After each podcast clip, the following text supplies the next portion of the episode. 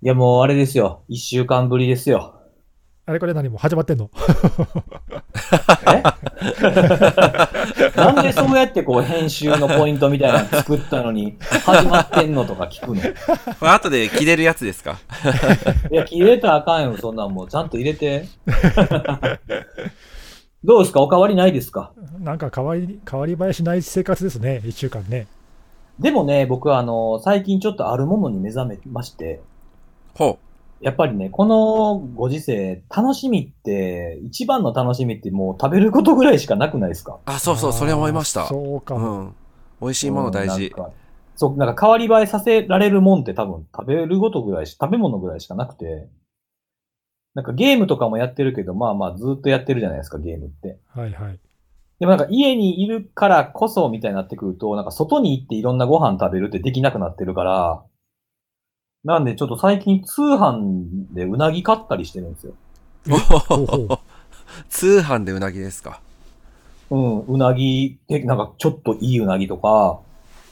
あとあの、お肉とかも買ったりとかね。おーあじゃあちょっと、ちょっといつもよりもいい食材を通販で買そうって。そうそうそうそうそう。ね、なんへかーその、さっきもね、収録中にピンポンまたなったらええのになと思ってたら、これ始める前になっちゃったんですけ ど、あの、前回ね、これ前回聞いてる人は分かってるけど、前回収録中にピンポン来たからね。 そうそうそう、そんだけ物頼んどるって話なんですけど、あの、あれですよ、あの、普段はね、うん。あの、なかなか、こう、なん、順番待ちとかで、こう、手に入らへんような、有名な美味しいケーキとかあるじゃないですか。はいあはりい。ますね。そういうのがね、あの、通販で買えたりするんですよ、今はあ。今の時期だけ買えるんだ。そうそうそうそうそう。あだーからね、あの、自分に順番が回ってきやすくなったりとかみたいな、そういう状況が変わってるところもあるんで、そういうのを探すのも結構いいかもしれないですね。あじゃあ、普段は買わないものをこの時期だからこそ買ってみるみたいなね。そうそうそう。探してみるといろいろね、なんかこう、売り先困ってる、あの、農場の人とかっていうのを出してるサイトとかもあるんですよ。うん、うん。はいはいまあはいろはろあいるもはんいねはそう。そういうのやってみたりとかね。だから僕本当にあの、うなぎ買って、久しぶりにき昨日僕キッチンに立って、あの、だし、だし作っちゃいましたもん。おお。い。あ、そういえばなんかひつ、まぶしのだし。ツイートしてた。あ、そうそうそうそう。急にこういう急になんか、うん。突然こいつ何言ってんだろうと思って。だしクラスターになったんかな、だみしたいな。だしだし作ってるんじゃないです か。乗っ取られたらんしかな、みくたないいもな。んだって。そうそう乗っ取そられう。てんじゃないえ、これ誰みたいな。いやいや、ツイッターってそういうもんでしょ。違 う。 そういう、そういうもん だね。うんはい、そういうもんです。で、そうです何それまだ、まだ食べてないの食べました。お、どうでしためちゃめちゃうまいっすよ。あ、本当に。おいいね。いや、余計美味しく感じるってのもあるかもしれないですね。うーん。まあ、うなぎ、あの、おお肉はね、ちょっといっぱい食べたかったから、そんな高いの買ってなかったんですけど、うんはいはい。うなぎはちょっとね、僕、だうなぎ結構好きなんですよ。あ、そうなんだ。うんうんうん。あの、たまにこう、うなぎ専門店行きたいなっつって、あの、う上野まで行ったりとかしちゃうぐらい結構好きで、へーはい。うん。で、ちょっとまあ、い、い、い、いあ、なんていうのい、一本じゃないやなんて単位ないだっけ一、一尾だっいいけかなうなぎってうん忘れちゃったけど。はいはいあの、おっぽのおって書いてね。うんそうそうそう。それ一個で、えっと、三、三、四千円のやつ。いえ、いうんいやつですね。や、でも上見たらキリないけどね。まあ、そう、ね。もっともっと高いのいっぱいあるけど、そう、だからそれを買ってね、あのー普通にうな、あの、ご、白いご飯と食べようかなと思ったんですけど、2食分、自分2食分あったんで、1食分はなんか同じすんの嫌やなと思って、ひつまぶしにしようと思ったら、やっぱだしいるじゃないですか。普通にお茶かけてもなっていうのがあるんで。うーんそれですか。そうほんであのうん。で、昆布と醤油と砂糖と塩ちょっと足してみたいなんで、こうやってだし作って食べたらめちゃめちゃうまかったですね。へーそう、だからもうコロナが収束してね、あの、都内某所の僕の自宅で収録する際には、今度はみんなでうなぎ、僕のだしを、で食べようかなっつって。マジっすか。うんいいね。 いや、これマジでめちゃめちゃうまいですよ、ほんと。ネギスさん、あの、うま、やばしか言わなくなる。いいあの、ね急に急にねボキャブラリー減るやつですよそうね。そう、語彙力が乏しくなる。えーそれちょっ と、うん、次の収録楽しみだね。ね、ほんとそうですいよつ。できるか分かんないけど。うん、結構あの、頼んでからもすぐ来たんで、えうんえ前もって分かってればいけますよ。ー、いいですね。それはなかなか、あの、いい楽しみですね。そう、なんかその、今オンラインでいろいろやらなあかんからこそ工夫してることみたいな、もう今度皆さん紹介してください。はい。はい。はい。急に。うんいや、そういうのも入れていかないなっていう感じですよ。じゃあちょっとそうです私も出汁、出汁作りにちょっとお励む感じで。だから別に出しじゃないですよそれ。それセキュリティあ出し勝負じゃない出でしすになねってしまうじゃないですか。セキュリティの出汁勝負みたい出な。し、出し勝負みたいな。いや、出しは結構うるさいですよ。本当もう、蕎麦食べるのも前日からやりますから、僕は。出し。確かになんか、そう、そういうところめっちゃこだわり持ちますよね。うん。そういうね、なあんかの、ちゃんとあカの。レーもひたすら、なんか煮詰めたりとか。カレーね、やってませそんうでしたっけそう。はいカレー、美味しかったね。うん。じゃあ今日はそんな感じかな。はい。こらこらこらこら。お、はい。出汁会になって終わっちゃ います。そうです ね。セキュリティの話する。すしよっか。 うん、しますか。今日何話する今日誰からす る俺からするお前らからするみたいな。 あの、なんか、なんだかんだ一週間ですけど、はい。あのー誰からする なんか、看護さん、ちょっとあの、気になったやつあるってはい。言ってましたけど。うん。いや、あのー何本の当話でにす、か始めていいですかいい、いい、全然いいです、全然いいです。いや、もう辛くて、辛くて辛く何て。が。何がいやー、もう本当にですね、あの、前なんか、あれ収録外だったかもしれないんですけど、あのー新型コロナウイルス感染症とかで、まあ、非常にニュースとかが騒がしいわけじゃないですか。そうですね。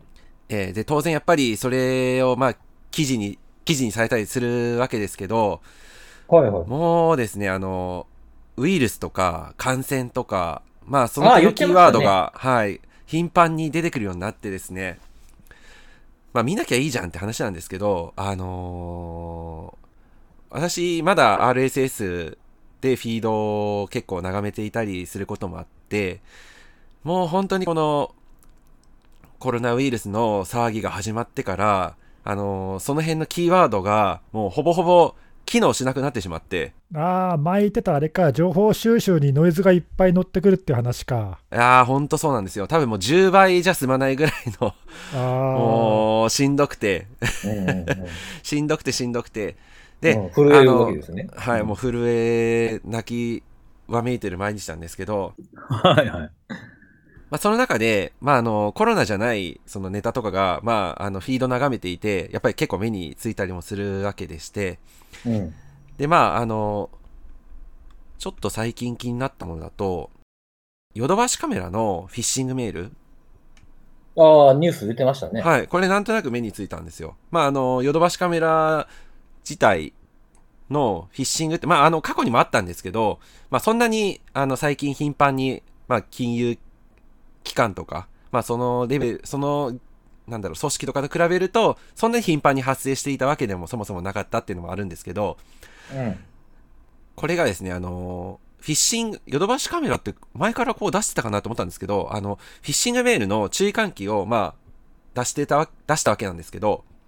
ご覧になりましたあの、スクリーンショットを貼ってるやつですよあね。、そうそうそうそう。これ、なんか珍しいなと思って、珍しい。はい。珍しくないですかなんかあの、画面、なんだろう、こういう風に、その、フィッシング詐欺とか、まあ、なりすましサイトが、あのーページ、変わってくんですよっていうのを、なんか矢印付きで画面遷移図が書かれてるっていうのが、なんか珍しいなと思って。ああ、なんか結構前に、あの、フィッシング、純粋なフィッシングじゃないかもしれないですけど、あの、いおりあー、ありましたいね。おりはい。が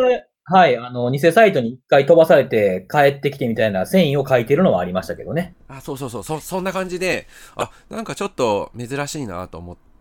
で、あと、なんかその見分け方みたいなところも、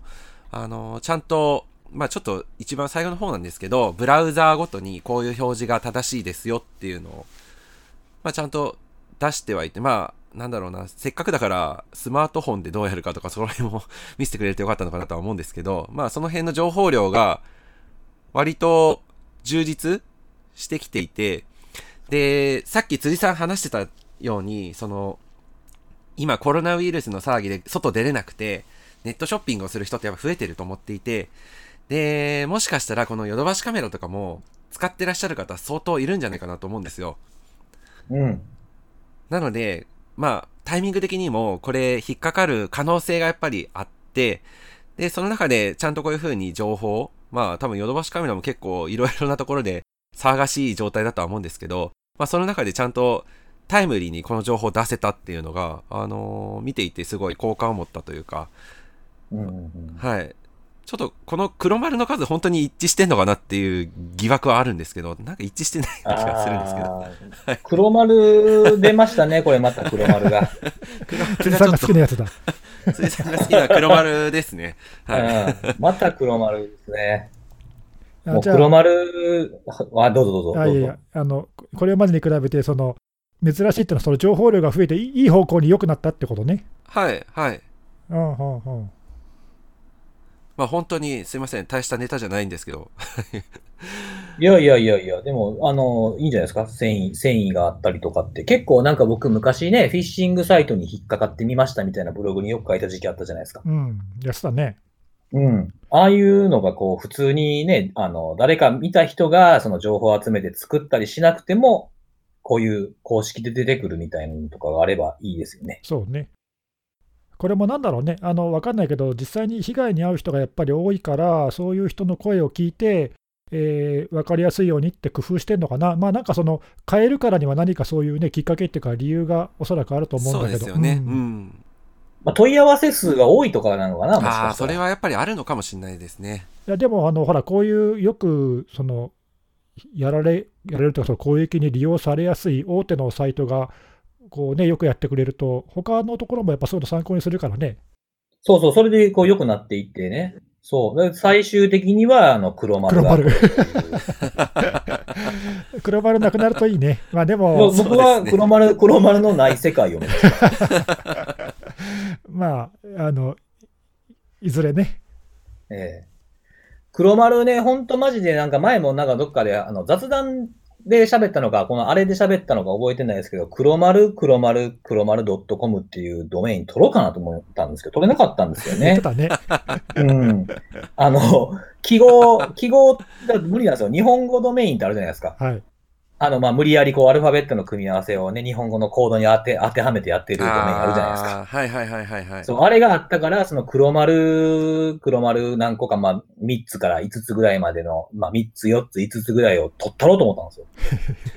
たんですよ。で、黒丸、黒丸 .com みたいなんで、そのなんか例であげてたら、ちょっと僕うちのドメイン書かないでくださいっつって、言って、あの、黒、黒丸、黒丸対策協議会を立ち上げようと思ってたんですよもうその辺で、あ、わかりました。も うこの話は。あんまりね、あんまり行き過ぎるとまた、なんか怒られか怒ねらなれい。怒られるよ。怒られます、はい怒られます。ツイッターに書かれて怒られるかもしれないんで、そうこれぐらいにしておきますけれども。 まあまあ、あのまあ、いいことですよ、いでいこも、とで本す当ねこれ。。うんうーん。まそうなあ、んフィッシングサイトっですね。て、なんかみんな、女全く一緒だと思ってる人いると思うんですけど、やっぱりう、んそれ何あの、本物とってことえーっと、なんていうかな、えー、いや、ほん、まあ当然本物と似せた作りにするのは当然そうなんですけど、まあ、特になんか同じような銀行とかが狙われてる時なんかは、そのフィッシングをやっているグループによって若干画面の作りとか動き方とか見栄えとかがやっぱ違ったりするんで、違う違う。はい。まあなんでこういう風にちゃんと正確な情報を載せてくれるっていうのはありがたいのかなと思うんですよね。なんかちょっと違ってたり、ああ、下、下の方になんか文字列がちょっと、あの、HTML のコメントアウトミスってるとかあったりしますからね。ありますあります。うんフィッシングね、だ結構僕も見てたけど、あの、そのフィッシングサイトにクロスサイトスクリプティングがあったの見つけたことありますけどね。うん、ほんで、あの、数日後になんとなくそのブラウザ開きっぱなしにしてて、あ、ここやったかな、スクショ撮るの忘れてたなってやったらね、和風入って止められてたっていうね。フィッシングサイトがそうえ。えー多分フィッシングサイトがその使ってる、その、なんていうの連、連サバというか、うん、ああ、そそのスペースうんうんうん。うん、のサービスで多分、あの、ブロックしたんだと思います。和風機能かなんかで。付加的な機能であるんだろうね、そういうのがね。そうそうそう。でもそれわざわざオンにしたんですかね。ね、多分僕がやったログが残ってたのかもしれないですよね。クロスそサイれトチで気ェッづクいたからね。かもしれないですね。うん。フィィッシングね。まあでも、こういうなんか小さいネタも紹介していきましょうよ、これからも。いやもう全然、はい。うんせっかくなんか小刻みというか、あの、頻繁にできるところはそういうところかなと思う。強みとして、確かにメリットとしてはそういうところかなとそ思うってねて。、今、毎週はやい。ってるからね。はい。で、あの、看護さんが今ちょっとフィッシングの話をうん。はい。したじゃないですか。はい。しまし僕た。もちょっと、あの、フィッシングじゃないんですけをど、関連して。うん、あの、どっちかっていうと、その、なんていうんですかね、コンコンシューマー寄りの話がちょっと今日ありまして。はいはい。聞きましょうん。そう、知り合いの知り合いがね、う。うん。あの、不正ログインの被害に遭ったっていう、おお、それはどこ話でどこのサイトでアマゾンあー日本のアマゾンうん、日本のアマゾン。で、あの、まあ、アマゾンといえばなんかフィッシング最近めっちゃ多いっていうのあるんですけど、多いですフィッシング多いでですはない,、うんないないんであ、すよ、で違も。うんですか。そう、なくて、その、まあ、あの、知り合いのその知り合いが、その、なんか不正ログインの被害に遭ってるみたいなことを、こう知人から聞いて、で、なんかちょっと、アドバイスできそうかなみたいなことを言われて、それで対処した話なんですけど、おお、はい。あのー勝手に買い物をされてたっていうやつなんですよ。おーそれは何引き引き落としがあって気づいたとかそういうことえっとね、あの、買い物をした後に、その買い物をしたそのやつを受け付けましたよっていうふうに、あーメールの通知そう、それでなんか、え、買ってないのにみたいな感じで、あの、発覚したんですよ。はいはい。へーそう、ほんでちょうど昨日ね、その人とつなげてもらって、あの、音声でちょっとやり取りさせてもらったんですよ。うん。で、スクショもらったりとか、そのメールもらったりとかしてもらったんで、その内容をちょっと紹介しようかなと思ってるんですけど、で、それで、まあ、メールで気づいたんですけど、なんかへ、すごい変なものをいっぱい買われてたことに気づいて、はいはいはいはい。で、いくつかその注文されてたんですけど、あのーまあ、ニットキャップと魔法瓶。おーで、けもう結構な数なんですよね。例えばその、ニットキャップだったら、その5000円ぐらいのニットキャップを、あの、4万円分ぐらい買われてたりとか、うーんへえ。 8点。ですね。8点買われてたりとか、あとね、その魔法瓶はね、魔法瓶電気ケトルっていうやつをね、あの、4万円分買われてたりとかね。うーんなんかその商品の選定はどういう理屈なんだろうなわかんないけどそれがね、あるんですよ、理由が。それはちょっと CM の後に。なんだよ ないけどね、スポンサーとかないからね。 ないじでゃん、ね、その、そう、その購入する基準って、その、そのものの基準っていうよりも、どこから買うかが、これ、からくりなんですけどあも、あそうなのほうほううん。これね、あの、アマゾンって、その、例えば新しい配送先を登録しようとしたりとか、あの、すると、クレジットカードの再認証が必要になるじゃないですか。ああ下何桁とかでそうそうそうそうそう、その人のアカウントで買い物をしようとするとね。うんうん要は物を届けてそれを売って現金化しようっていう手口だったらそうですよね。ああなるほどうん。でも今回はそうじゃないんですよ。あの、マーケットプレイスで買い物してるんですよ。うんうん犯うん人うんうは。んうんうん で、お届け先はその人の登録されてる住所なんです。もともとのねそうう。んで、クレジットカードの情報を見ると、自分のカード以外の情報が登録されてるらしいんですよ。おおで、マーケットプレイスはなんかその、後から見たらもうそのマーケットプレイス消えてたらしいんですけど、なるほどほうほううん。要は、えっ、と、犯人、犯人は、その、僕の知人の知人に不正ログインして、で、えー自分が多分手持ちにあるリストから使ったクレジットカードを自分で、まあ、全部の桁も裏の番号 CV、CVVS とか見れるじゃないですかう。んそれを登録して、自分たち、まあ、自分たちないしは自分で用意したマーケットプレイスで買い物をして、処理してお金を得るっていう。なるほどね。その人の、俺ちょっと勘違いしたけど、その不正ログインされた人は、だから直接的な金銭の被害はあってないわけだ。そう。全く金銭的な被害がなくて、まあ、物が届くのか届かないのかもわかんないですけど、まあ、この人はキャンセルしたんで届かないんですけどね。まあだって、そのサイト、マーケットプレイスが多分さ、犯人側のだったら当然送ってこないわね。そうそうそうああそう。送る義理もないですからうね。ん、ああ、なるほどね。だから、その、どっか他で取得した不正なカードを使って現金化するのに、その人のアカウントを悪用したわけだ。そう。だからそのへえアカウント自体は被害はないけど、その乗っかってやってきたってことですね。ということだよね。ただそれあれだよね、その犯人もうまいっていうかさ、もし仮にそのカードの不正利用が発覚したとしても、疑われるのはそのアカウントの人だもんね。うん。そうなんですよ。だから、ふまあ、ある種の踏み台みたいに使われてるんですよね。えーうん。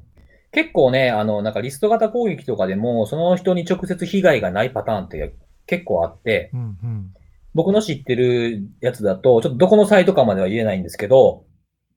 あの、まあ、リスト型攻撃で、まあ、例えばネギさんのアカウントに入るとするじゃないですか。はい。で、ネギさんのアカウントでその物を買ったりとか、えーポイントを移動させたりとかっていうことは一切せずに、自分の持ってるクレジットカードのリストの登録をしてチェックだけするとかもあるんですよね。ああ、カードが有効かどうかの確認をするってことそう、そうそおーう、そこのサイトでできるかっていうのを調べるだけ調べて去っていくってパターンもあります。へえ、いろいろその犯人もっていうか、考えてるね。そうそうそうそう。だから、なんかこう、ね、不正な買い物されて、なんかキャンセルしたとか、アカウント凍結させといたとかってよく聞くけど、この内側までってあまりね、報道とかでも人から聞くことってあんまないじゃないですかう。ん。うん。で、まあ、その知り合いに聞いたら、まあ、その、もうパスワードをリセットして締め出して、で、えー、Amazon にも連絡したそうなんですけど、まあ、パスワードはやっぱりいろんなところで使い回してたそうです。ああ、やっぱりそうなんうだ。んじゃあ、あそれちなみに、あの、当然、辻さんのことだから、ハブアイビンポウンドで調べたと思うけど、すごいな、もうなんか恋人かなと思うぐらい僕の行動分かってますね。でしそうはょで、まずそれはね、その人からメールアドレスを聞いて許可取って、ハバイビンポンドで調べたら、ハバイビンポンドではなかったです。え、なかったのなかった。じゃあ、どっから漏れたんだろ う。ね。わからない。まだ表、表に出てないやつなんでしょうね。ということか。そんなに簡単なパスワードじゃなかったとすると、まあ、使い回してたらどっかから漏れたとしか考えられないよね。うん。そうなんですよ。それをしてたらしくてね、今回を機にね、そのパスワードの使い回しをやめて、あの、アマゾンもね、二要素認証をオンにしたらしいです。お素晴らしいじゃないですか。うん。まああのね、残念ながら、その実際に自分が被害に遭うと、ね、これはまずいって、すごく気になるからね、うん。会社でもそうだけど、情報漏洩とかやらやった企業ほど、そういうのにさこう、きちんと対策しようってなるじゃないそうですね。ねあのそういうやのがらあるれたところからセキュリティレベルが上がるっていうのはもうよくある話ですからねね、やられる前にできればよかったけど、まあ、じゃあでもその人はそれでこう、でもね、幸いっていうか、自分の金銭に被害はなかったから、ね、これで他のところも全部セキュリティレベル上が上がればうんよかったかもしれないね。とりあえずなんか SNS とかでも使い回しをしたりしてたらしいんで、それをとりあえずまずそこから変えていきましょうっていうアドバイスもしておきましたし、いいですね。パスワードマネージャーは進めましたかパスワードマネージャー進めてないです。それはちょっとハードルが高いかな。ちょっとハードル高いかなっていうのと、あとい、なんかいろんな、なんか情報型にするのもあれかなと思ったんで、あいっぺんにやるのはね。うん、まあ自分のその身近な、あの大事なまあ SNS とか、まあ金銭に絡むようなものから、まずパスワードの変更と、あとまあ二要素認証。まあパスワード変更するのがまず手間でって思うんだったら、二要素認証できるところだけまずオンにして回っていけば、弾けるようになるんでっていう二つのアドバイスだけしときました。うん、いいですね。実践的で、あの、正しいですね。そうなんですよ、もう。伊達にパスワードの話ばっかりいろんなところでしてません からね。うん、もう本当まあにで。も二要素認証、本当大事だよね、こんだけいろいろね不正アクセスとか不正ログインされてるときに、やっぱりね、パスワードが仮に漏れても防げるからね、うん。そう、だからパスワードはもう漏れてる前提ですよっていう話もね、もうしてましたし。いいですね、そのでも、あの不正ログイン自体はありきたりかもしれないけど、そのログインした後の不正利用の手法っていうのはなかなか面白いね、そういうのって、まあ、あの攻撃する側にとっては、あれかな、上等手段なのかな。うーん、でもなんかほん、あ本当にこういうのって圧倒的に事例が少なすぎて、うんなんか不正ログインされて使い回しでしたみたいなことしか出てこない。ね、事例は多いんだろうけど、あんまり表に出てこないのかもしれないな。ああ、かもしれないですね。さっきのね、そのクレジットカード番号だけ試すみたいなのとかも、まあ聞いたことないでしょ。ね。だからさ、多分そのアマゾンとかさ、さっきのヨドバシカメラみたいな、そういうサイトとか、あるいは被害届を受けてる警察とか、そういうところはおそらくたくさん事例知ってると思うけどね。まあ多分ね、その持ってるとは思うんですけどね。うん。まあ多分あの、一般のそのユーザーとかが守る上で、あの、必要な情報じゃないからかもしれないですね。そうね。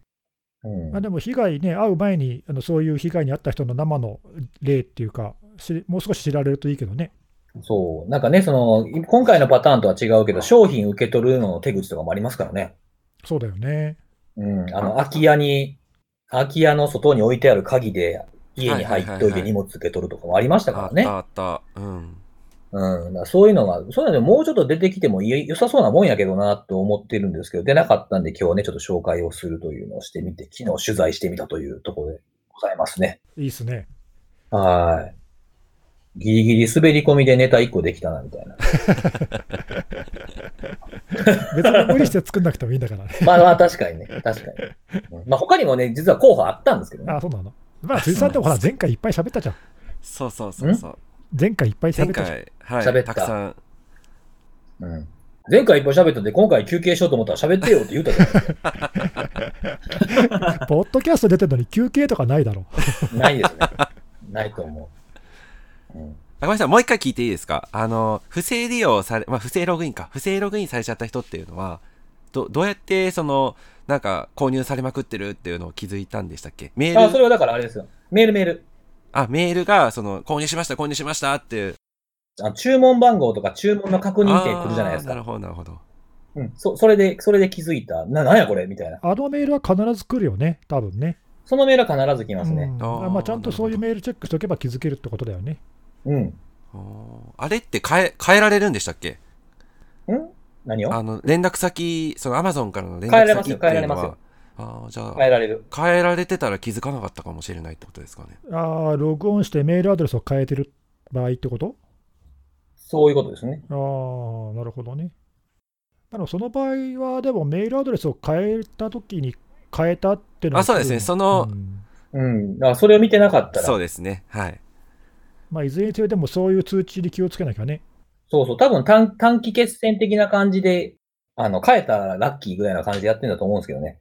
うん。いくつも多分こういうことやってるんだと思いますね。一個一個が数万円とかなんで。しかも買い方ももなっんとやってるんじゃないかですかね怪し怪しさ満点の買い方ですもんね、うん同じものを大量に買うっていううんなんかね、これ、で実際に被害に遭った人とかのね、やつを、ああの、集めて、一回っていう、その、人アカウントいくらぐらいまでやんねやろっていうのは知りたいなと思いましたけどね。うーん、だから10、10万円以下とかなんかなとかね。なんかあるかもね、その、一つのアカウントで大量に買うよりも、複数に分けた方がとか、あるかもしれないそうな。そうそうそうそう。何アカウントに対して何本ずつやった時の方が売り上げ良かったとかありそうじゃないですか。ね、うん、発覚がしにくいとかね、分かんないけど、そうそうそうそうそううそんあるかもね。う。うん、まあ、いずれにせよなんかやっぱこう、攻撃する側は頑張ってるなって思いましたね。まあ、そらそうだよね。うんうんまあ、直接的ですからね。ね。うん。まあ、それに置いてかれないようについていかないとね。まあ、そうですね。はいまあ、今回もちょっと自分の身削り系というか、自分の身は削ってないじゃん。削ってないね。 独自、独自ネタを言えてよかったなっていううんまあ、ちゃんと今回あのこの、こういうのやっててって、あの、その人にも、まあ、それと初めて喋ったんですけど、うん。まあ、どんな仕事してて、そういうのを、ポッドキャストというか、まあ、インターネットのラジオみたいなのやってるんですけど、紹介していいですかって言ったら、まあ、快読、快諾してくれましてう。んおお直接そういう被害者の声を聞くってのは大事かもね。大事、大事。僕、そういうの結構好きじゃないですか。うん。もともとね。直接行くやつ。うん。まあ、そんなでしたね。はい。はい。僕のネタはそんな、はい、なかなかいいですね。感じなあんのです小けどネ小ネタと言いながら、あの、うん。非常に有意義なネタでしたいね。や、よかった、よかった。はい。うん。でですね、はい。あの、ちょっと勢いついたんで、もう一個喋っていい いいよ。なんかあの、ニュニュース記事はい読んでて、はい。はいあ、確かに、あんまりこれ、わ分かってたけど、あんまり、こう、言及せえへんなって思ったことがある。ちょっと紹介したいんですけど、どうぞどうぞあの、ズーム、ズーム。ズームのアカウントがダークウェブで販売されてるっていうニュースがあったんですよ。ああ、なんかあったね。50万アカウントだかなんだか。あ、そうそうそうそう。ほんで、あの、1アカウントあたり日本円で0.22円で売られてるっていうやつなんですけど、はい。これあのーなんて言うんですかね、その、ズームが破られてなくても、そこのリストって作れるなっていうのを忘れたらあかんなって改めて思ったって話なんですけど。うん。まあ、今回のも Zoom もそうじゃん。別に Zoom から漏れたわけじゃないからね。そうそうそう。だから既存のリストを使ってね、いろんなサービスにやったらリスト出来上がるなっていうことなんですよね。うん。いや、うんって、もう当たり前やんみたいなうん。反応してるやん。うん。まあ、だからそういうことをもっと知られないとってことね。そうそうそうそう。なんかその、どニュースの記事のタイトルだけパッと見たりとかすると、そこから漏れたんかなって思うかもしれないですけどあ、ーサービスから。うん。あの、手持ちのリストを使っていろんなサービスにあって、正当したやつ、正しくログインできたやつだけ作れば、そこのリストが出来上がるっていう、漏れてなくてもねっていう風な危険性っていうのは、改めてそのリスト型攻撃っていうものの洗練具合っていうのをね、また改めて痛感したなっていう話です。そうね、このサイトで使えるアカウントのリストっていう売り方をしてるってことだからね、あの売る側もさ、取捨雑多なアカウント情報よりも、このサイトで使えますよの方が、多分商品価値が高いじゃん。そうそうそうそうう。ん、だからリスト型攻撃のリストっていうのは漏れるだけではなくて作られるっていうのもね、忘れたらあかんなって。そうね。久しぶりにちょっと思いましたね。このクレデンシャルスタッフィングっていう、あんまり出てこない名前の攻撃。あんまり出てこなくないよ。あのお前ですかなんかあんまり僕日本語のニュースで見ないんですよね。あてか、リスト型攻撃ってのは日本だけの名称だからさ、うん。か対外的にはクレデンシャルスタッフィングの方あが、、そうなんですね。うん、一般的だよ、僕、あの、なんかパスワードリユースがよく目にしてた記う憶んがあるパスワードリユースってのもいいね。クレデンシャルスタッフィングはね、どこだったかな。オアスプだったか、ちょっと忘れたけど、どっかのガイドラインにはその用語であ、そういう出ていてに統一されてるんですね。うんなんでそうい海う外のニュースサイトでもよく使われる。うんうんうんうん、そうなんですよ。だからまあニュース見る側としても、それがね、だから流出したやつなのか、その流出したものを使って作られたやつなのかっていうのも見ないといけないで、とそ思ういましたねね。あのこ特に今回、ズームはまあちょっととばっちりっていうかさ、いろんな他のネタで叩かれてたから、そのタイミングでちょうどその話も出たんで、うん。なんかあたかもズームが悪いことしたかのように、ちょっと捉えられちゃっタイトたかルもしだけれなだい。とね、そうそうそううんそ多分その犯犯人っていうか、う売ってる人もさ、今、注目されてるから、これだ、ちょうどいいぞって狙ったんだろうね。う。うん。そう、なんかもうか、まあか、なんか芋づる式に儲かる仕組みをやっぱ考えとるなと思いましたね。なるほど。うん。っていうのをちょっと、あの、差し込んどきたかったなって思います。なんかほら、あの前にさ、何億件だの、十何億だの、パスワードがとか漏洩しましたみたいなニュースが出た時もさ、そういう話したけど、うん。ね、その企業から本当に漏れたのか、はい。どうなのかとかっていうのは、まあ、よくよくニュースの中身見ないとダメだよね。うん、そうですね。うん、それでやっぱり使い回しをしていると、どんどんそういうリストも作られていくんで、やっぱそこもどんどん減らしていかないとなってことですよ。そうっすね。そんな感じでした、僕は。僕からは以上です。で、もう順番的に次はネギさんですけども。ネギさん今日はいいですか、僕も。どんなやつがあるんですかはい。あのーまあ、ちょっと、最近、毎週収録していて、まあ、いいいいペースなんで、まあ、ちょっと今週気になったいくつかね、小ネタを紹介するコーナー。コーナー。はい、やってみようかなと、今週のセキュリティのコーナーみたいな、 コーナー、コーナーやりたいやつは僕ですけどね。そうそうそう、とめっちゃ言うてますや言んっ。てたよね、はい、言うてますえなんかやれよ。やりましょ辻信弘のなんとかのコーナう。辻論公論のコーナーね。 ー、それ、 それ、いつも言ってる、それ、いつも言ってるだけのやつ。うんまあいいや、えっとね、今日ちょっとまあ3つぐらい小ネタを紹介しようかなと思ったんですけど、はいはい。え1つ目は、昨日か一昨日かな、その今週出た iOS のメールアプリの脆弱性。ああ、はい。ありましたね。うん、これ、看護さんもブログになんかまとめてたよね。はい。まとめてました。 なんか、俺関係ねえみたいな、ちょっと注目やめて。 びっくりした今びっくりした、今。呼びかけてるのに反応がねえし。 看護って誰みたいな。そうそうそう。あれ、あの、ブログにまとめてたのは何ちょっと変わった脆弱性だったからい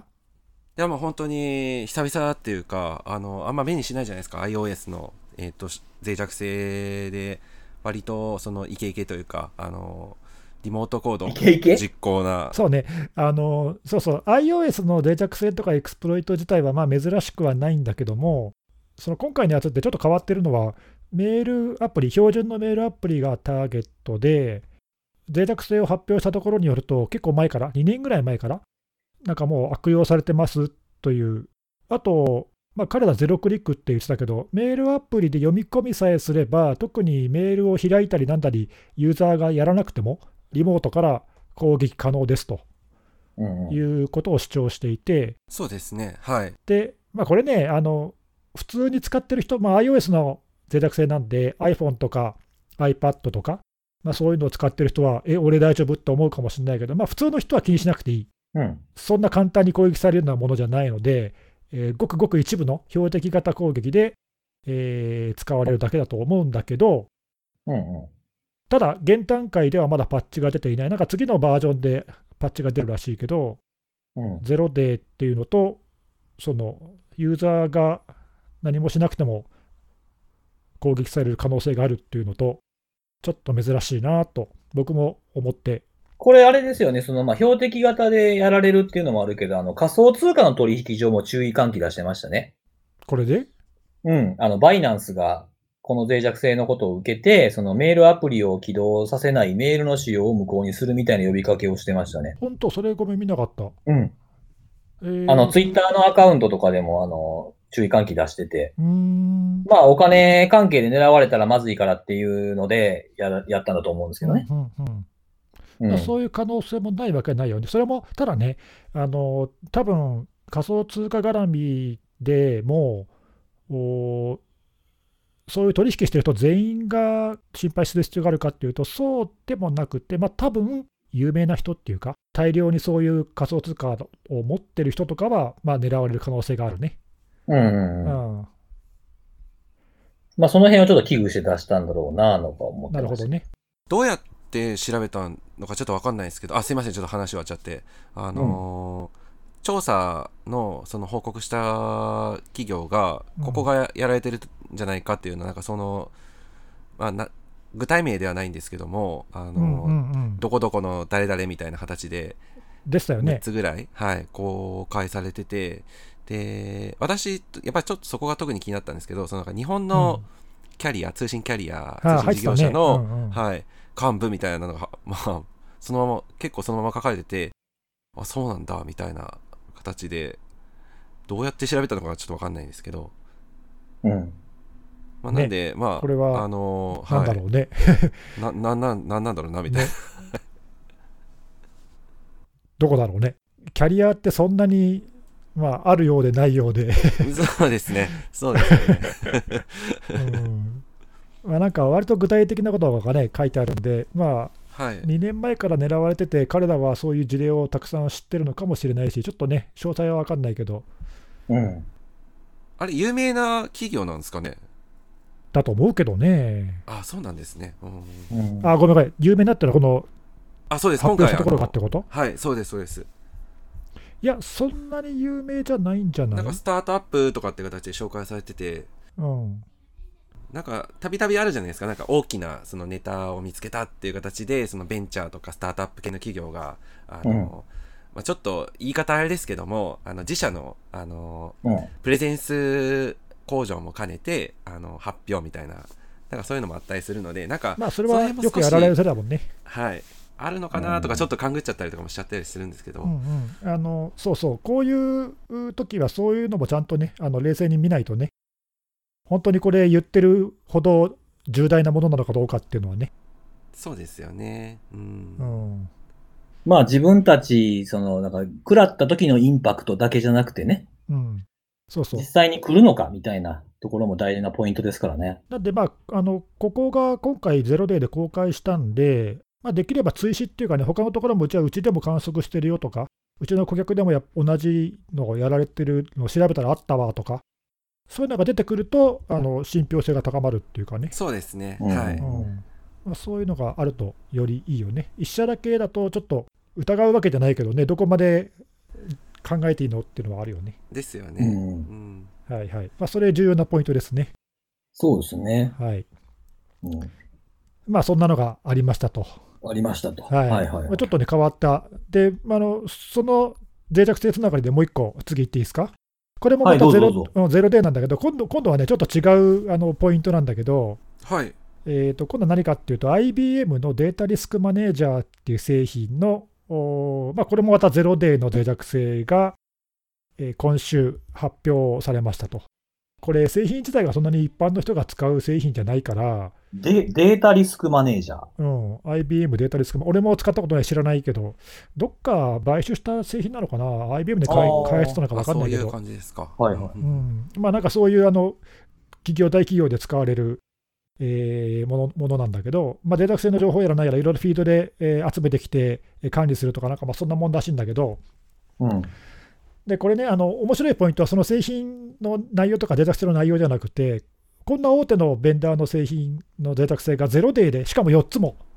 うん。ああの公開されちゃったっていうのがちょ,、うん、ちょっと面白くって、これはなぜゼロデーで出ちゃったかというと、研究者、この発表した研究者、まあ、アジャイル・インフォメーション・セキュリティっていう会社らしいんだけど、はいはい。の人が、ちゃんと一応あのコーディネーションを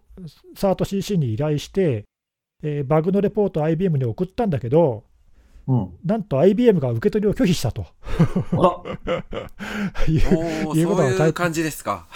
うん、っていうのは書いてあって、拒否あのうん、まあなんかこの中で一応 IBM からの返事っていうのがそのまま載ってるんだけど、おお。えーとまあ、ごく一部の顧客向けの製品であの広くうー影響するもんじゃないかなとか、なんとか、まあ、いろいろ理由書いてあって、これはあのバグとして取り扱わないみたいなことが 書いてあって、で研究者の人はまあそれを読んでカチンときたのか何なのか、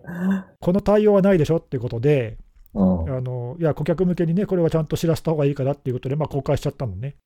あ。であの公開された後にメディアが取り上げたりとかして、えー IBM にコメントを求めたら、えー、とちょっとそれはあのすみません、贅沢性のちょっとハンドリングのミスでしたみたいな言い訳をしてるんだけど、あそうなんですね。うん、なんかね、ちょっとこれはあの IBM ならではというかお大きな企業では起こりがちというか、起こってもおかしくない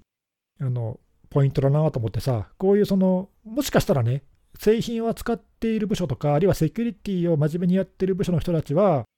えー、とこういう対応をしてなかったかもしれないんだけども、そのその最初に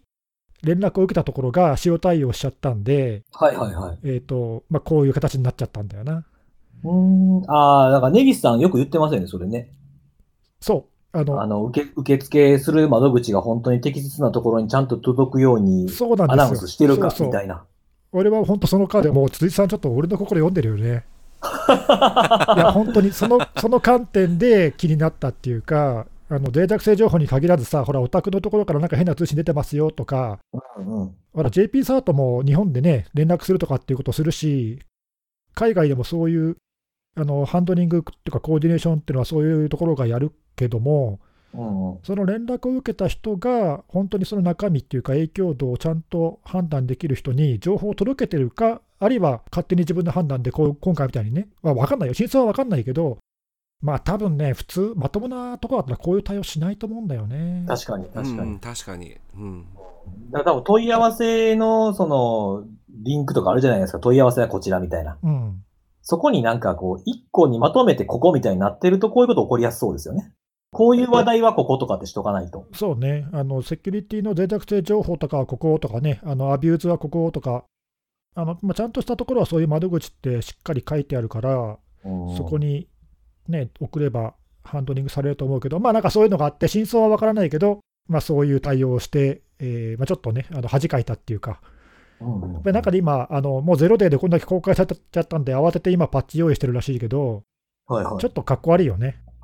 ちょっとね、なんか、もう今、今時そんなことみたいな感じですうよんね。まあ、ちょっと残念、うん残念だけど、そうですねあのうんうんこういうことだから起こりうるんで、あうのん IBM なんか変なことやってんなっていうんじゃなくて、自分の、ね、会社ももしそういう連絡来たら大丈夫ってのは、ちょっと見直してほしいなっていう。どういうね、ところにどういう問い合わせが来てるのかっていうのを把握しとかないといけないですよね。うんありえるからね、お宅のサービスにデータ性見つけたけどみたいな、急いにや、本当そうですよねうん第三者が言ってくるとかさ、ありえるからね、うんで、日本でもあったじゃん、なんかそれを、そんなの知らねえって言って、追っ払ったら公開されちゃったとかさ、うんうんうん。うん、時々聞くからね、ありますね。はい、ありました、あだりからました。そういうあのことがあったよっていう、これ、ね、話。あれですよね。その、窓口として公開してる連絡先に、まあ、なんだろう、まあ、日本、日本だから日本語で来るって話じゃなくて、いきなり英語でメールが飛んでくるかもしれなくて、ああ、確かに、その問題はあるね。日本でも前あったよね、その英語の、あの英語あでですよ外ね国の研究者が、うんええレポート送ったら、ちょっとうまくハンドリングホさテれルなかとかっでしたっけうたん、なんか、そんなのありましたよね。そうそうそうあったよね。俺もそれ思った。うん。あれもちょっと不幸な行き違いっていうか、うん、うもったいないですよね。ちゃんとやれもったいなばい。はい、お互いにうまくいくはずにもかかわらずこういうことが起きてるので、そうそう。うん。やっぱね、その最初の対応を間違えるとね、ちょっと良くないっていうのは、もったいないよね。うんはい。まあ、そ んな。話でしたと。あと、はいもう一個言っていいですか、はい時ま間あ全然もう後なんかど大うぞ何丈個夫ですかね。あの、最後の、今日はちょっと3つネタ喋ろうと思ったら、もう一個最後のネタは、えーとこれも今週かな、えー火曜日21日に、えーこれは日本のニュースだけども、NTT 東日本と IPA が、まあ、共同で発表したんだけど、新テレワークシステムという、知ってるこれ、新見たポチテレワークシステムですよね。そう、なんかちょっと名前が面白いけどさ、 なんか、なんかにかけてこるのれかちなょっと名て前、名前、 名前どうなんて思いましたけどね。あそな、うんかもう嫌や わ。うわなんか狙ってんだろうね、これね。これもう絶対ゴジラでしょ。なんだろうね、これね。何なんですかわかんないねけ。どちょっとわかんないですねう。んまあ、名付けは分かんないけど、あのそういうリリースがあって、えーまあ、無償で使える、まあ、テレワークの仕組みというのを公開したんだよね。うん。で、まあ、あの細かい中身はあの全部せ説明できないんで、まあ、あのサイトを見てほしいんだけども、おいくつかの企業が協力していて、えーネットワークのインフラだったり、クラウドのインフラだったり、はいはい。あと、まあ、そのあのテレワークって言ってるけど、おまあ、中身はリモートデスクトップのようなその新クライアントの仕組みはい。なんで、えー会社に置いてあるうパソコンを自宅から遠隔操作できるように、画面だけ、えー飛ばして遠隔操作できるようなあー仕組みを無償で提供するということで、まあ、そのソフトウェアも無償公開しましたと。うん。で、まあ、これらを1個のおシステムとして公開したので、みんな使ってねとそうですね。10月31日まで使えるってやつですよね。ということですね。で、これあの、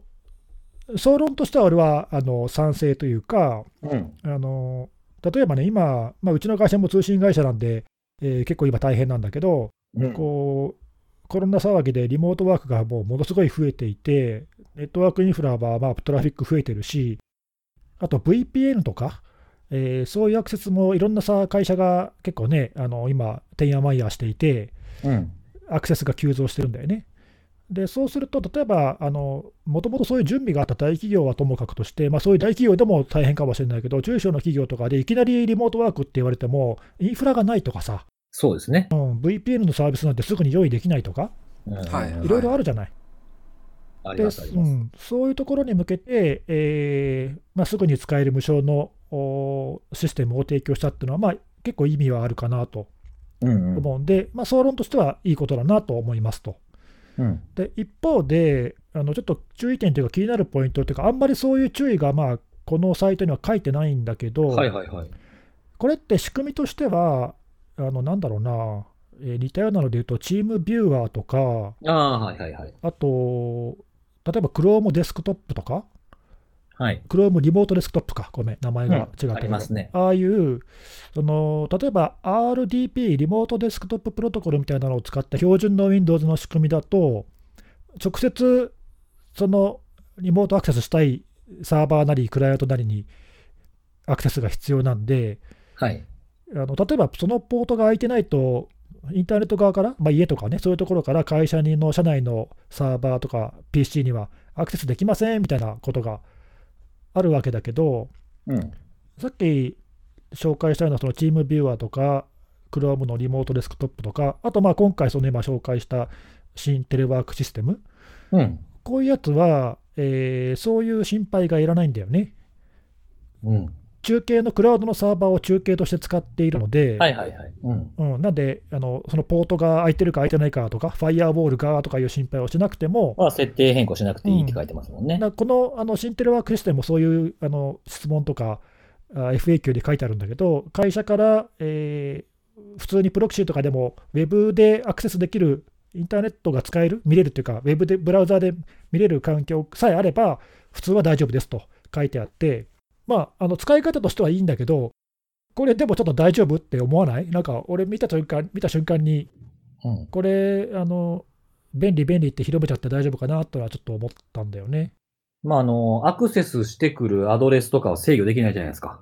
あ一応ね、えっと、そういう細かい制御もできる機能ができるんですうん、ああるる。まあ、で、も、こ個人から、個人の家から繋がってくる IP ってでも限定できないですよね。うん、なかそなうかそうそう。なんで、うんあの、できること、できないこと、そういうのちょっと見極めが必要っていうのと、うん。あと、その会社に VPN でつなぐとか、あるいはリモートデスクトップで直接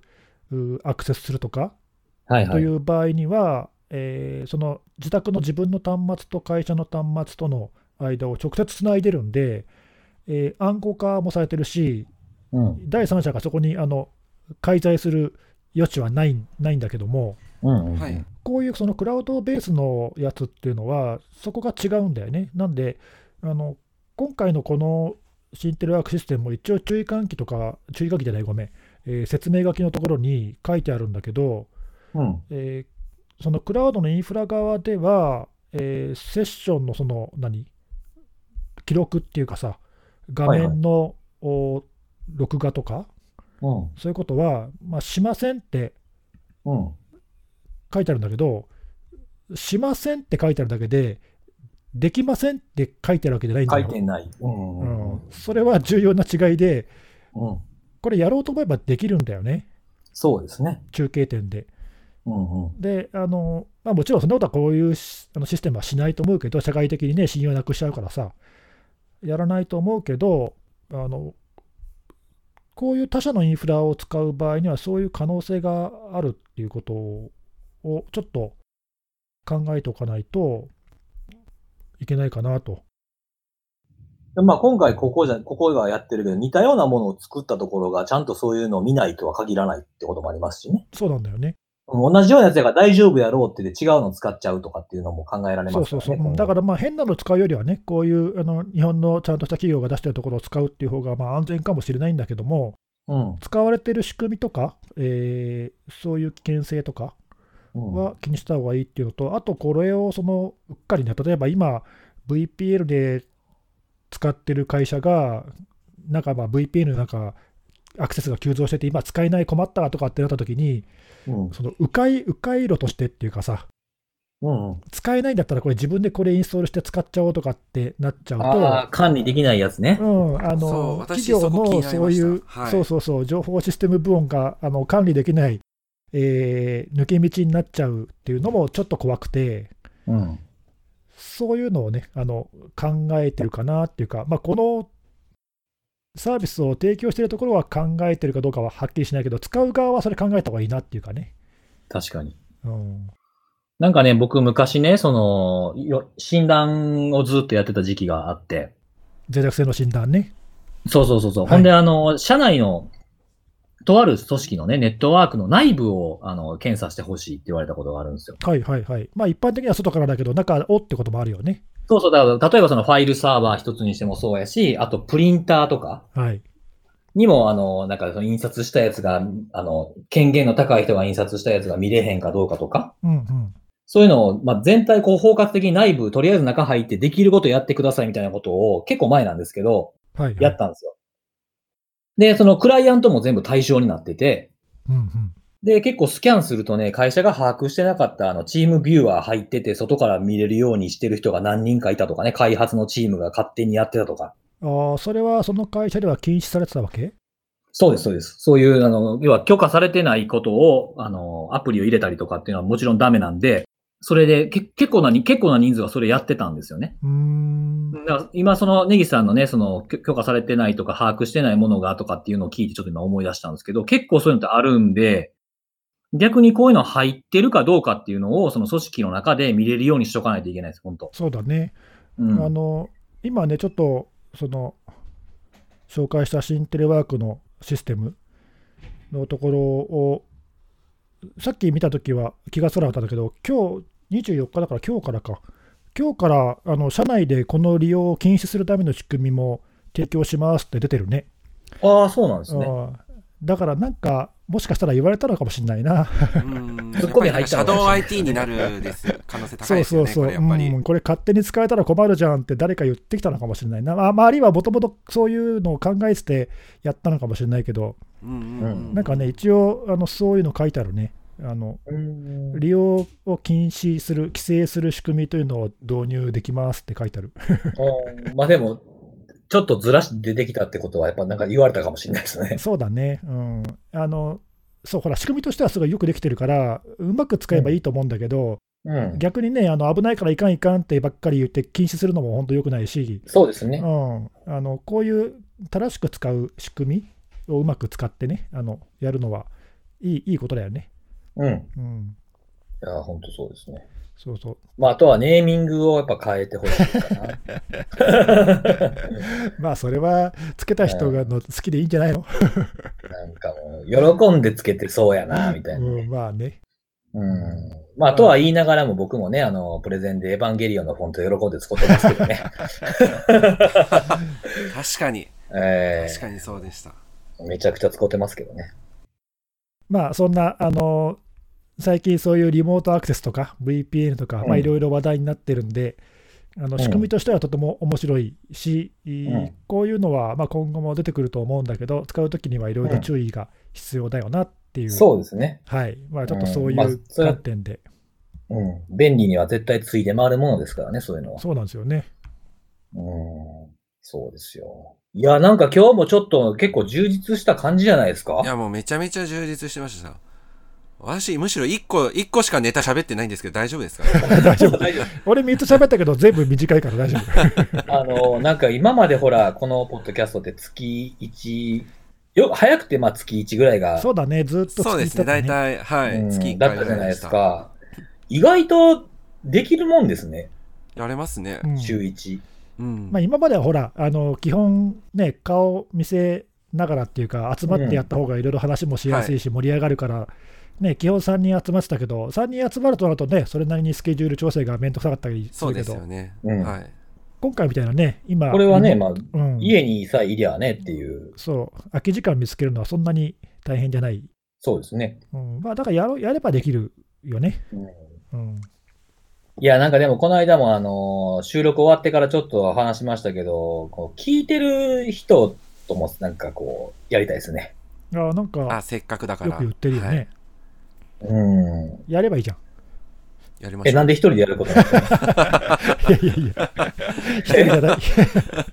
いや一人でやるとは言ってないけどさ、うん あ。の、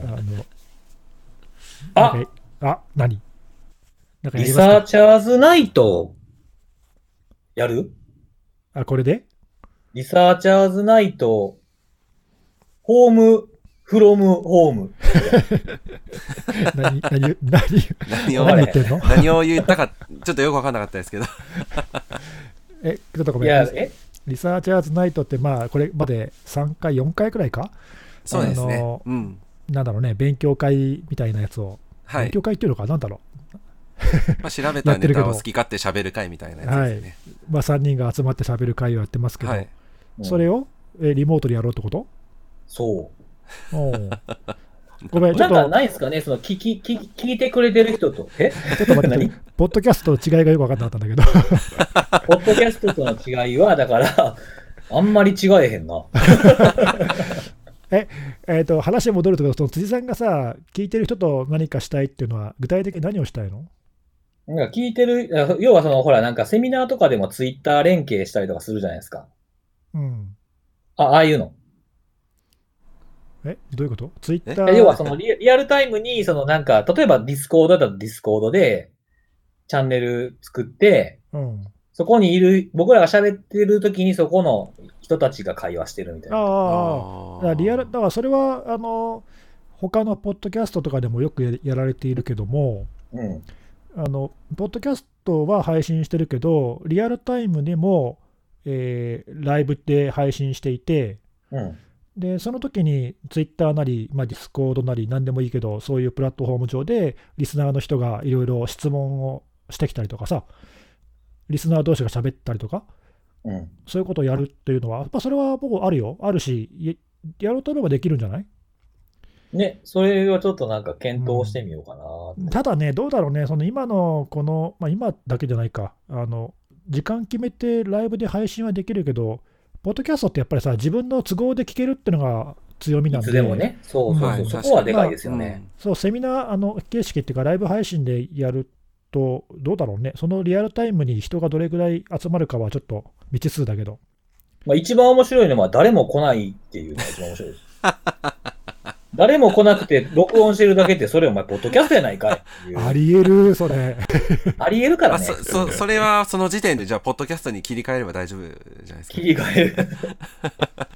まあ、あの、何、一回やってみてもいいよ、そういうの。そうですね、うん例えばちょっとね時間決めて、まあ、例えばそうだな、いつもいつものリサーチャーズナイトみたいに夜の時間とか夜人がいいですよ参ね加しやすい時間を。ううんん。うん、で、なんかそのプレゼン資料とかみたいなんで画面共有とかもね、できたらいいなとそう思うねんですけどね。ズームズームとか使ってうん、ズーム、ズーム、まあまあまあまあ。ねそうですね、ズームでもいいですけどう。んまあ、ズームもね、いろいろ、あの、叩かれたけど、その後すっごい頑張ってるよ。いや、いでいこすとでよすよねね。うん。叩かれあてちゃんと頑張って返してますからねの。そうそう一個一。個あれね、にその、うん叩かれてる理由は、ふ2つあってさ、1つはいろいろ問題が実際にあるっていうことと、もう1つは、そんだけその注目されてからいっぱい問題が出るってことは、お前らセキュリティとかプライバシー、今まで軽く見てただろっていう、そういう批判なんだよね、あれね。うんうんあーまあ、だから、本当のところがどうか分かんないけどさ、はいこんなに今になって出るってことは、もともとこういうのが放置されてたわけだから、うん前で真面目にやってなかっただろっていうまあ批判なんだけうど、んうんうんまあ、でもね、それ、あの彼ら今、その90日プランとかって一生懸命やってるけどさ、まあ、実際、うん結果出して、すごいやってるから、うんまあ、そのあのやった結果を見て考えてあげてもいいんじゃないかなと思うけどね、いや、本当そうだと思いますあよ。まあ、今までは確かにひどかっったかもしれないけどね、た。うんうんまあ、今まはあね、だい注ぶ、目されたから出てきたっていうのも大きいですしね。そうなんだよね、今、だいぶ改善されてさ、あの1ヶ月前に叩かれてたことと比べたら、ものすごい良くなったよ。うん。うんまあ、だからそういうのも、あの検証の意味も込めて、ズームを使ってやるとか、ああ、いいですね。いいんじゃないですか。あれで資料を例えば共有みんなに共有しながら発表とかやってもいいしね。うんうんううんんそうですあいや、ねなんかほら、あの、僕ら、大阪で最後にやったでしょ夏あれいつだっけ去年だっけ去年かな、去年の夏だね。そうかうんはでいそれ、そのね、あれ、そこでやったネタってさ、なんか、あそこでしかやってないじゃない。ああなんで笑ってんのいやいや、大事だいい、いいことや言ったから、他の人にはも広めたいってことでしょ、いや、ちょっとあれ、あーあなるほの、あの回結構好きで、僕。ああ、そうなんだ。俺もね、あの時 IoT のボットの話したけど、あの話あそこでしかしてないな、そういえば。ああ、僕の、その、僕何やったっけハイドロか。そうそう、はいノイスクハイドロの話したね。そうそうそう、あの話もなんか、もっと知ってもらいたいなっていうのがあってね。うんうんうんうんまあうん話すネタはいくらでもあるからね、うんなんか、時間決めてやってみるなんかネタをね、出してやってみるっていうのもいいかなっていう。いいかもよ。まあ、多分、まだまだ長丁場だと思うんでね。うんうん、そういう、なんかちょっと手を変え、品を変えみたいなこともちょっと検討したいなということですね。確かにいいんじゃないですか。ちょっと考えますか。うんはそういですね。はい。うん。いや、今日はもうそんなとこですかそうですね。はういんまあ、らまた来週もやりますやりましょうか。せっかくだからね。そうですよねせなっんかか大く体こう週末にとって、あのー、次の週にみんな聞けるみたいなのがいいかななとんか思ポッドキャストっぽいですねう。うん。ポッドキャストだよ、これ。ポッドキャストです。 ちょっとね、あのー面白いやつもやりたいな。どういうの何ですか面白いやつ滑ら、滑らない話みたいよくわかんないけど。な。うん 滑らない、滑らない話って昔ややったの知ってます僕。やったとかやあ知ってますやよややったとかや,、やらせてもらったというか。はい。聞きサにイコ来ましたよロ。サイコロ投げてたあやあ、つそうそう、ネギさん来てくれてましたよね。そうそうそう、それで出した話とか結構面白かったから、もうみんなにも聞かしたいなとかあね。確かあにのさ、すべ滑らない話でやったうん。メンバーっていうか、はいはい。あの辺に声かけてやったらえ、なんでいやいや、そうそういうのもできるんじゃないのって話。ああ、はいそうですね。まあ、あとほら、うんあの、このメンバーに、例えば、ほら、リモートでやってるんだし、ゲスト呼んでもいいしさ。あ、確かに。ゲストを、今最もゲストを呼びやすい環境になってるってことですもんね。そうですそうです気づいた気づいいた。やっと気づいた、そうなんです今。やっと気づいたね。うんそういうのもありですしね、そうですね。そういう、うん。うん、いつものセキュリティのネタとは違う、そういう面白いやつでしょ、やりたいのは。そうそうそうそうそうう。え、でもいつものも面白い よ。本当ですか知らそなれいけでどもほんま、これマジでほんま思うんですけ ど、あのー僕、自分のこのポッドキャストお風呂に入ってる時によく聞くんですよ。スピーカー持ち込んで。ああ、そうなはんだ。いうん、あの、まあ、Bluetooth で繋がるやつあるんですけど、あの、お風呂につけても大丈夫なぐらいのやつがあるんですけど、ありますよねそれで、あの、いつも聞聞いてるんですよね、家で。まあ、面白い。自分のことながらね。うん。なんかね、ようそんなええタイミングで言うな、みたいな。 誰やこんな面白いこと言うとる奴らは、みたいな気持ちになる時もありますよ。はい。うん。笑ってますもん、自分で聞いて。じゃあまあ、おもろいポッドキャストもやりつつ、ちょっと新しいことそうもですね。ちょっと考えましょう。はい。じゃあ今日はそんなところで。じゃあそういうことで、はーい、バイバイ。